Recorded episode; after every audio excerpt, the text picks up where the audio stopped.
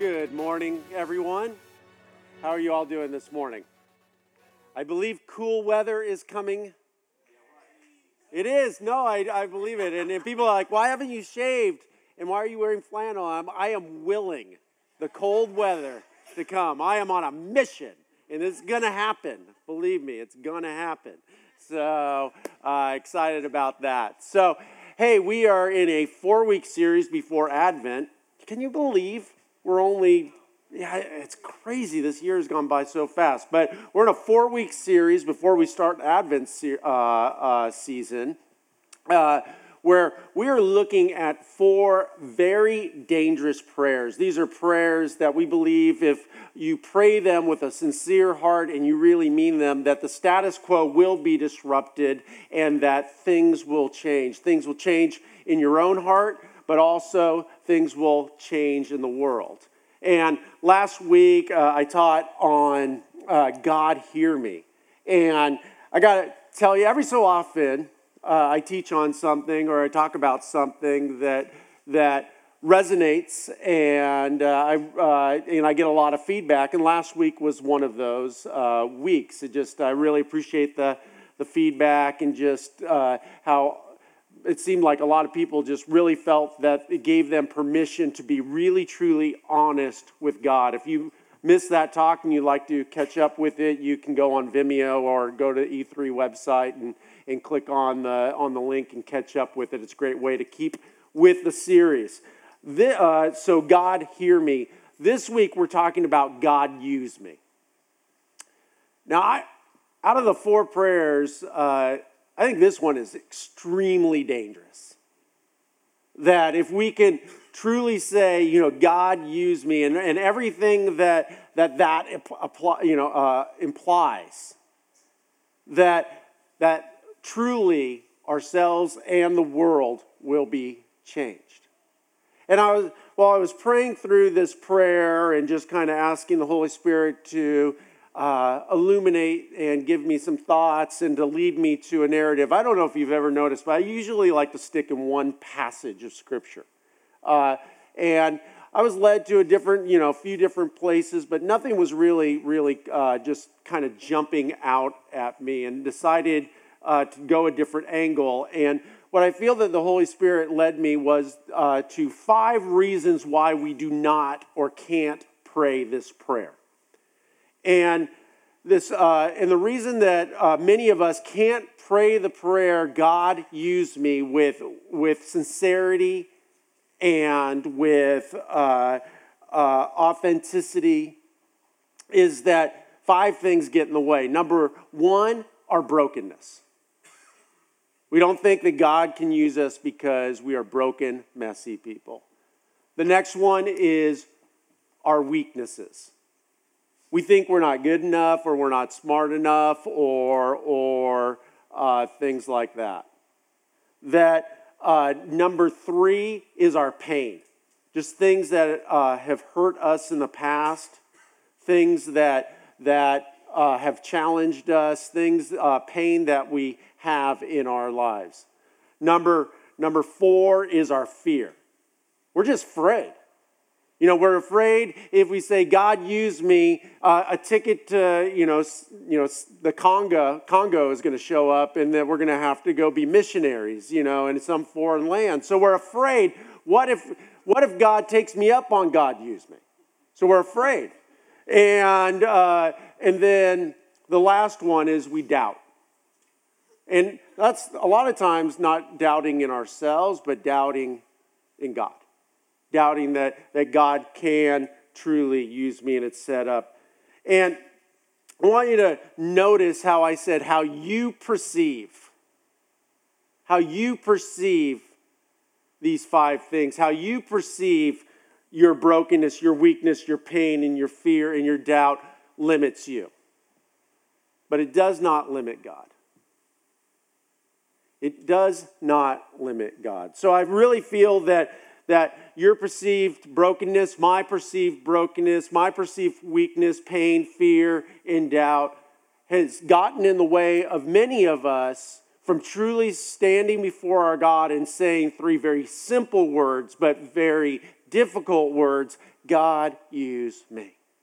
And what I hope that out of today we can begin a conversation about what does it mean to really engage in our brokenness and, and weakness and pain and fear and doubt and how to put those in the proper perspective to see those through the eyes of God so we truly can disrupt the status quo, disrupt some of the insanity that's happening in our world, and be an ambassador of love and grace and good deeds.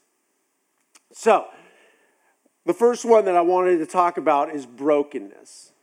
And these are all five of these things are, are things that I deal with, and, and I'm probably going to be speaking a lot from just my perspective today because I'm not going to drag other people's brokenness into my talk and, and things like that. So uh, forgive a little bit of the, the personal nature of, of today, but uh, you know, to be able to pray the you know this prayer is like you know in my brokenness, God use me. You know, in my brokenness, God use me. And and I think about the many years of trying to follow Christ and, and this being a prayer that I truly wanted to pray. And but you know, realizing that I'm a broken person. That that, you know what, I'm sometimes I, I get task oriented and, and, and forget, you know, how that impacts people. That that uh, my brokenness, and I, have shared about this, but you know, I, I've been entrusted with depression and anxiety. I've been entrusted with dyslexia. And, uh, and these are just broken things. I'm a broken person, you know, that, that I'm not experiencing an ideal.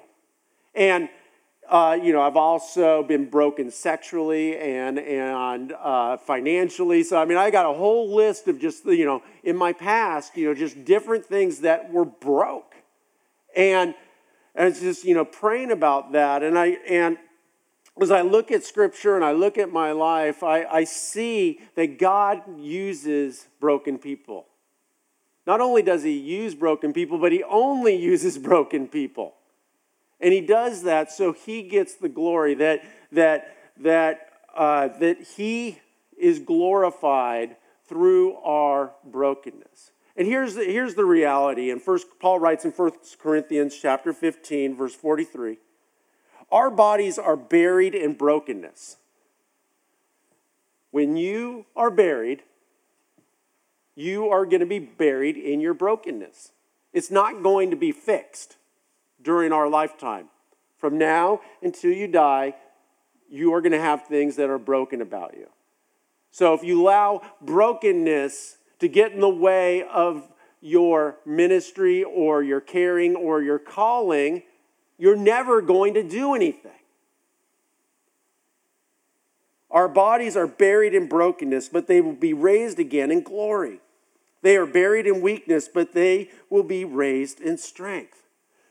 Now, the reality is that, that we are going to be buried broken, but the good news of Christ is that we can be a new creation in Him. One of the beautiful symbolisms in, in baptism is when we go under the water, that we are dying to ourself and becoming up a new creation in Christ, as Paul talks about in 2 Corinthians in chapter 5, verse 17.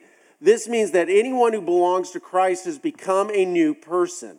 The old life is gone, a new life has begun. And that's one of the that is the good news in the good news.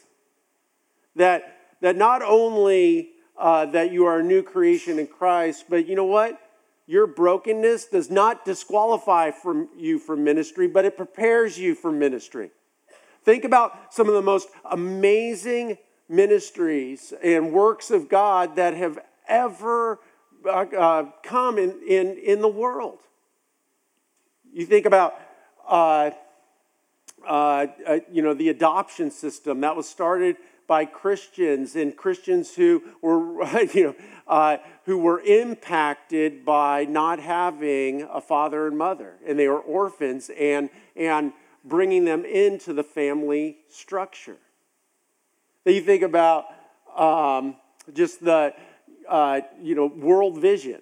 and you hear the story of, of the founders of, of World Vision and the, their brokenness empowered them and inspired them to care about children that nobody else uh, was taking care of. And one of the most beautiful things about brokenness, if you entrust your brokenness to God, that He can transform that into beauty.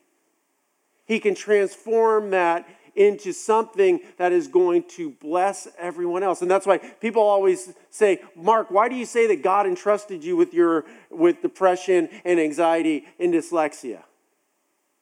Because you know what?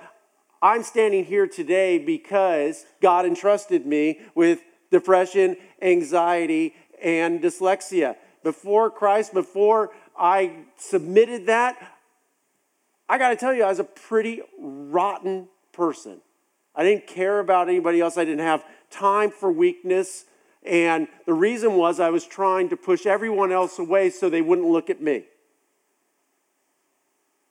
And once that all came collapsing down on me, that God led me to people who allowed me to see the gift of brokenness and how God can use that to bless the world. So, in order for us, uh, number one, to be able to pray this prayer with integrity, we have to say, God, in my brokenness, God, use me. The next one is in my weakness. In my weakness, God, use me. You know, there's, you know, just our culture wants people who, who present themselves as extremely strong and not having any weaknesses.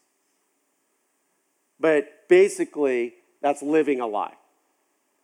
That everybody has strengths and everybody has weaknesses. Some of my strengths is vision casting. Some of my strengths is building teams. One of my strengths is getting something started from nothing and getting it going. I am very weak at being a manager. I am very weak at details. Like I got the vision down, like, all right, this is where we're to go. And then somebody, you know, asked me the terrible question, well, how's it, how's it to work? What's the, you know, what's the, you know, wh- where's the handbook? I'm like, we'll figure it out, you know and we'll figure it out. And this is a story, you know, this is a story of E3. We figured it out as we went. But the, the cool thing was when I stopped trying to hide those weaknesses and leaned into my strengths, that the body of Christ came alive. That, that you know what? God has brought so many detailed oriented people here to E3 and, and Red Eye that, you know, uh, Red Eye was conceived at like 2 a.m. in the morning in my house with, with Todd. But you know what? Red Eye has, has, has really flourished under the management of Helen Michael. And saying, you know what? She's really strong in, in, in that. And I'm, and I'm strong at, at moving things forward and casting a, a compelled vision, compelling vision. And then God has brought other people along to to in our church and and and through our ministries to to strengthen and to weave together the body of Christ so we can function as one and be stronger because of it. And that's one of the beautiful things. One of the most important verses in my life was 2 Corinthians 12, 8 through 10 to help me understand this. Paul writes, Three times I begged the Lord to take it away, what he calls a thorn in the flesh. And we all have thorns in the flesh. Things that uh, he calls it a, a, a, message from Satan to buffer, uh, buffer him, to hurt him, to stop him. And he says, Three times I begged the Lord to take it away. Each time he said, My grace is all you need. My power works best in weakness. So now I am glad to boast about my weaknesses so that the power of Christ can work through me. That's why I take pleasure in my weaknesses and in insults and hardships and persecution and troubles that I suffer for Christ. For when I am weak, then I am strong. And this is why, and I've had so many people like, Mark, how you as a pastor can stand up and say, you know, you know, that you have been entrusted with depression or anxiety or dyslexic or you have these weaknesses and all, all these stuff. And, and it's because of this understanding that when I am weak, Christ is strong. And when I am weak and when I say, you know what, I, I can't do this, but with the understanding that I know without a shadow of a doubt that the body of Christ can do it through the power, supernatural power of the Holy Spirit, that we can disrupt the status quo. We can make this world a better place, that we can let lonely people know that they are invited to the party, to the banquet of a loving God. That when we can say, you know what, it's not only okay that I have weaknesses, but Christ's power is perfected in my weakness. That that is when community happens. That's when beauty happens. So in my weakness, praying, God, use me. The next one is in my pain. One of the biggest lies that I ever bought into, and I used to call it a TV truth because TV used to be very different than it is today. TV used to be about perfect families, about perfect situations. There was a lot of sitcoms where problems were revol- uh, resolved in 30 minutes. Anybody have problems that are resolved in 30 minutes here? No. You know what? So I I kind of looked at that. I looked at other people, other people's facades and saying, I'm the only one hurting. I'm the only one broken. I'm the only one weak. I'm the only one in pain. And all these church people and all these other people, they got it all together. So why would God ever want to use me? And I got to tell you, it's a lie. I have, I have met some of the most perfect looking people in the world. And after getting to know them, have heard the most painful stories that I have ever heard. Now, I'm not telling you not to brush your teeth or comb your hair. Please do. I mean, hair is a blessing, I think. So, I would love to comb my hair. So, but also, don't ever be deceived that the person sitting to your left or sitting your right or behind you or before you does not is not trying to work through pain? The pain of, of brokenness the pain of weakness the pain of loss the, the pain of horrific things that have been done to them the pain of, of substance abuse. That there's one thing that this world has no shortage in, of is pain. And the real question is okay, if God can't use me in my pain, that means God can't use anyone in their pain, and that means the enemy has won. And I'm here to tell you the enemy has not won, it will not win as long as the body of Christ is here and it is active and it is moving forward until the day that our Lord and Savior comes and brings us home. It is not done, it is not finished. Paul writes in Romans chapter 8, I just, I love this so much because it's so clear to me that the time that we live in. Paul writes, all, cre- all creation was subjected to God's curse.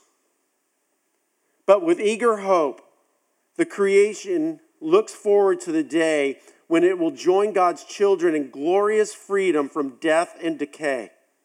For we know that all creation has been groaning as in the pains of childbirth right up to the present time.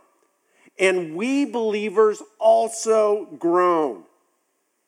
Even though we have the Holy Spirit within us as a foretaste of future glory, for we long for our bodies to be released from sin and suffering.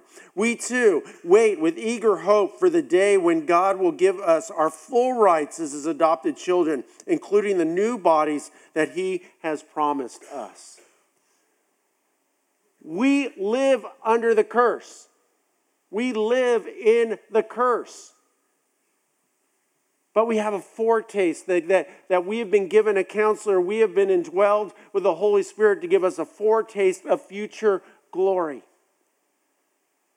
To understand the love, unconditional love that God has for us, and the joy of being an authentic biblical community with people who, yeah, they're broken. Yeah, they're weak. Yes, they have pain. Yes, they're fearful. Yes, they have doubt but we also have Jesus. And even though it's not perfect, it makes us able to relate with a broken world. And in our weakness, in our pain, in our brokenness, in our fear, in our doubt, that God is strong. And then the next one, in my fear. I think this is probably one of the most prevalent things in a, in a Christian's life that we have fear. Fear of tomorrow, fear of today, fear of what this happens or that happens, fear of legislation, fear uh, that things won't go our way. Fear after fear after fear. And you know what? Fear can stop us from moving forward.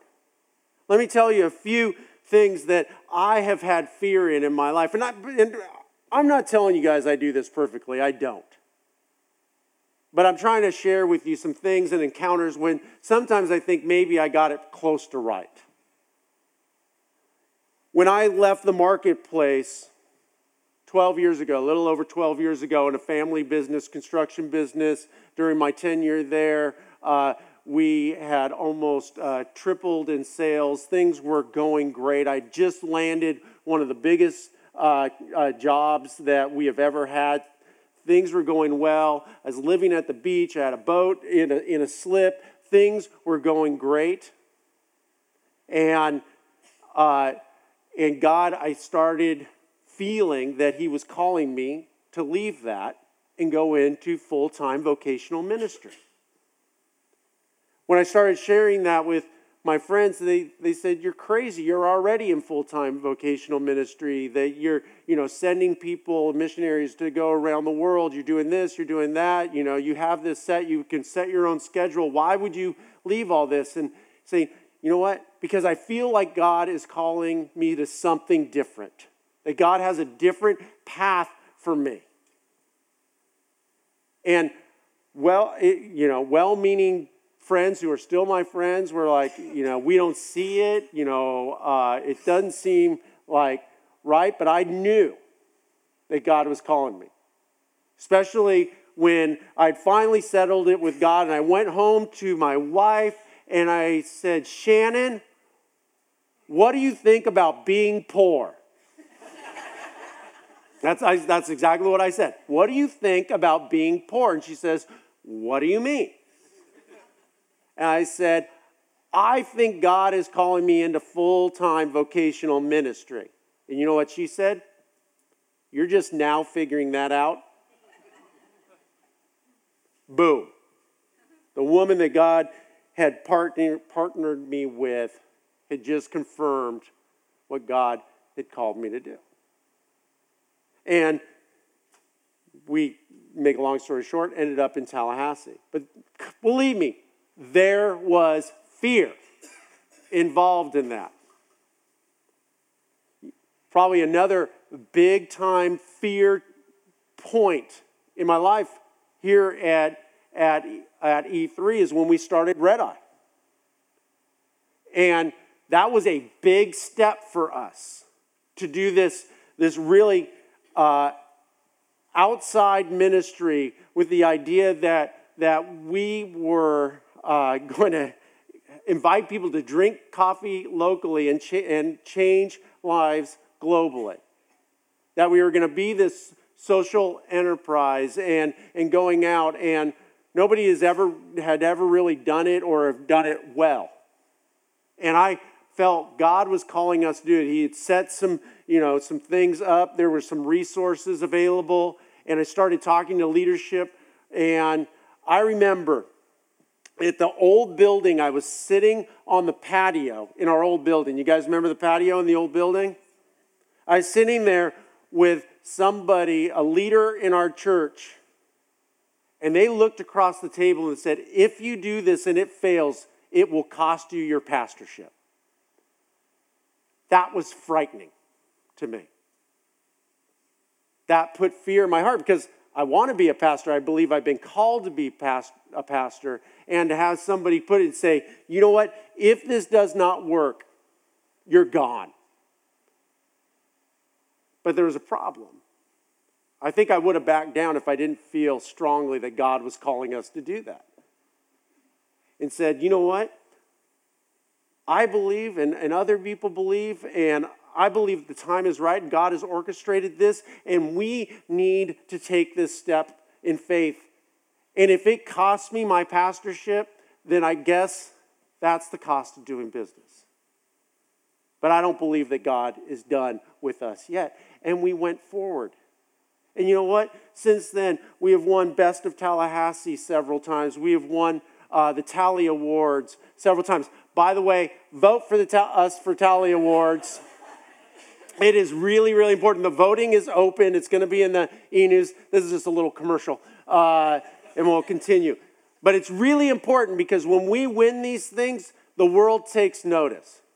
I can't tell you, you know, uh, how many times, like when we won awards and things like that, people want to know more about Red Eye. And when they learn more about Red Eye, they learn more about the unending love of Jesus. So please do that. And, you know, it's saying, you know what? We are going to move forward right now. You know what? Even with Red Eye in, in our, our expansion, uh, you know, we're, we're doing this uh, red eye here in front of our building. We're investing in ourselves because we want to recreate this part of Tallahassee. We want to re envision it. We want to make our church campus a destination spot, just like it is in Midtown. So people will come and spend hours on our campus and give us the opportunity to build relationships. That's all we're doing. To to impacting our city. We're going to try to do the same thing. We're, we're trying to open up uh, a, a, red eye up on, on Bannerman and Bannerman Crossings, right where the, the roundabout is. Woo! All us Northeastern people, you know, uh, that, that, you know what? It's a beautiful thing. You know what?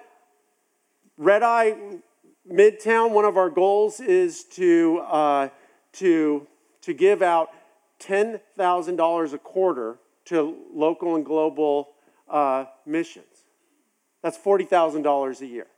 We've been doing it for six years. We haven't hit that goal every time, but that's been a tremendous amount of money that has been going out. But not only the money, but we've been able to uh, impact our community and make a third space and really change because of Red Eye and because the excellent job that, that FSU has invited me several times to come and speak and share about Red Eye. Each time I get invited, I say, I cannot tell the story of Red Eye without telling the story of Jesus.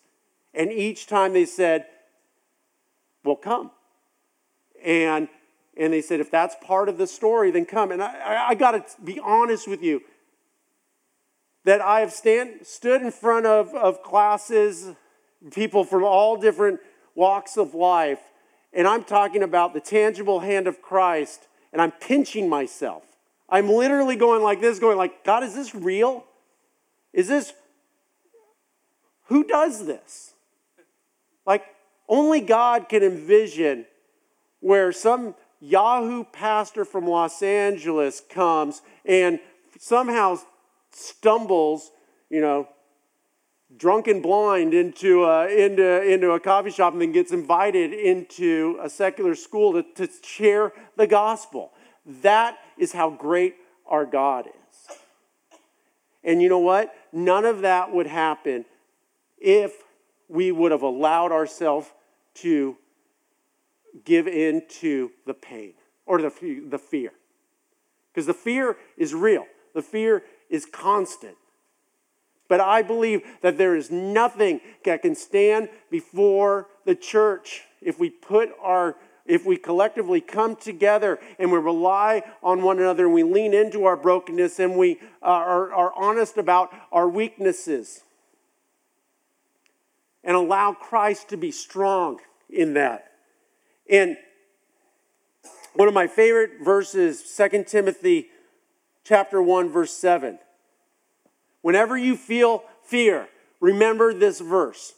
For God has not given us a spirit of fear and timidity, but of power, love, and self discipline.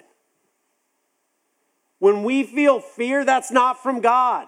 When we feel timid, that is not from God. When somebody is saying, you know what, this can't happen, and when it fails, I'm going to make sure that you are run out of ministry.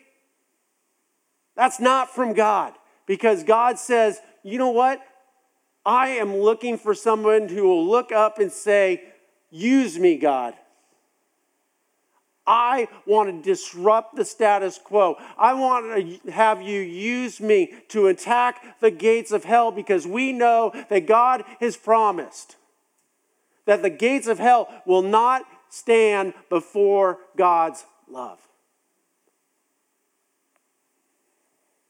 And then finally, doubt. Plenty of doubt. Pastor doubts, pastor doubts. You doubt too. We all doubt.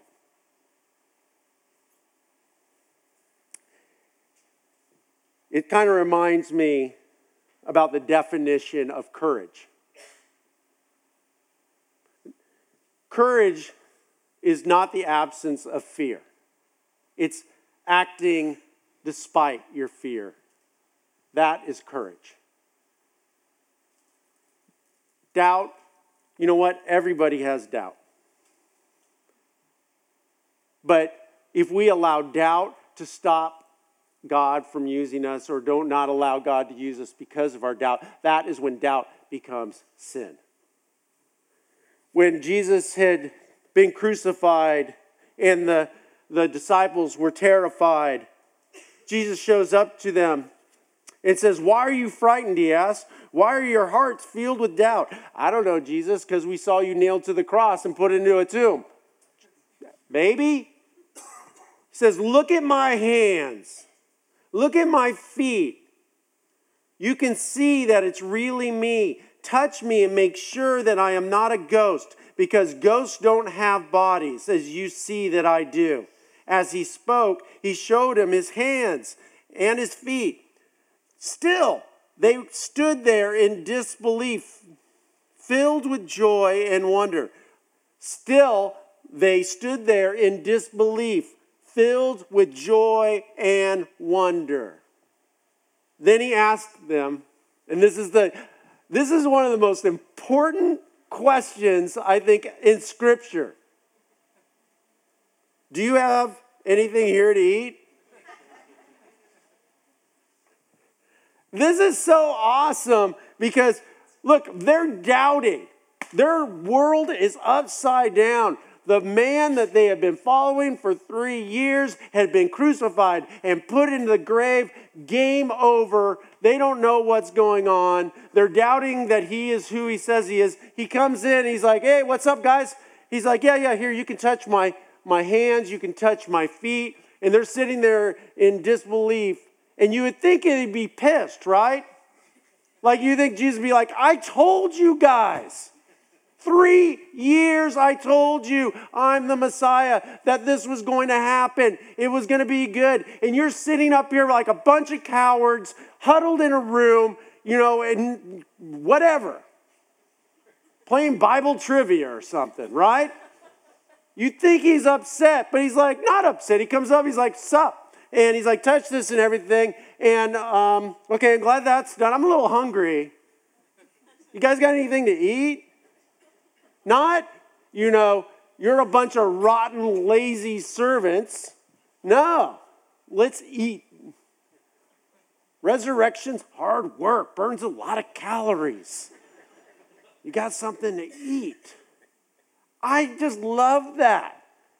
It just, it just is so Jesus to me. It's like, yeah, you totally screwed up. I knew you were going to screw it up. But it's all right. We're still friends. Let's have a meal together. In Revelation, we're reminded of this. Behold, I sit, sit, stand at the door and knock, maybe sit. If you open the door, come in and we'll share a meal as friends. I know your brokenness. I still want to come in and share a meal as friends. I know your weaknesses. I still want to come in and share a meal as friends. I know your pain.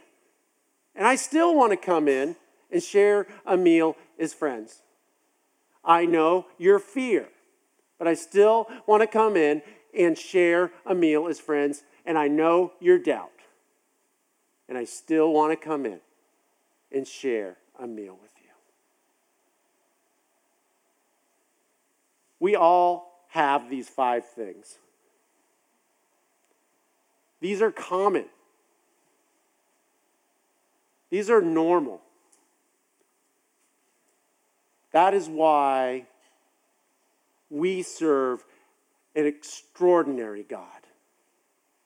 We have ordinary characteristics, but an extraordinary God. We have normal problems, but we have an extra extraordinary God. And we need to be able to pray the prayer God, use me. Because when we pray that prayer, the status quo is disrupted. Will you guys pray with me?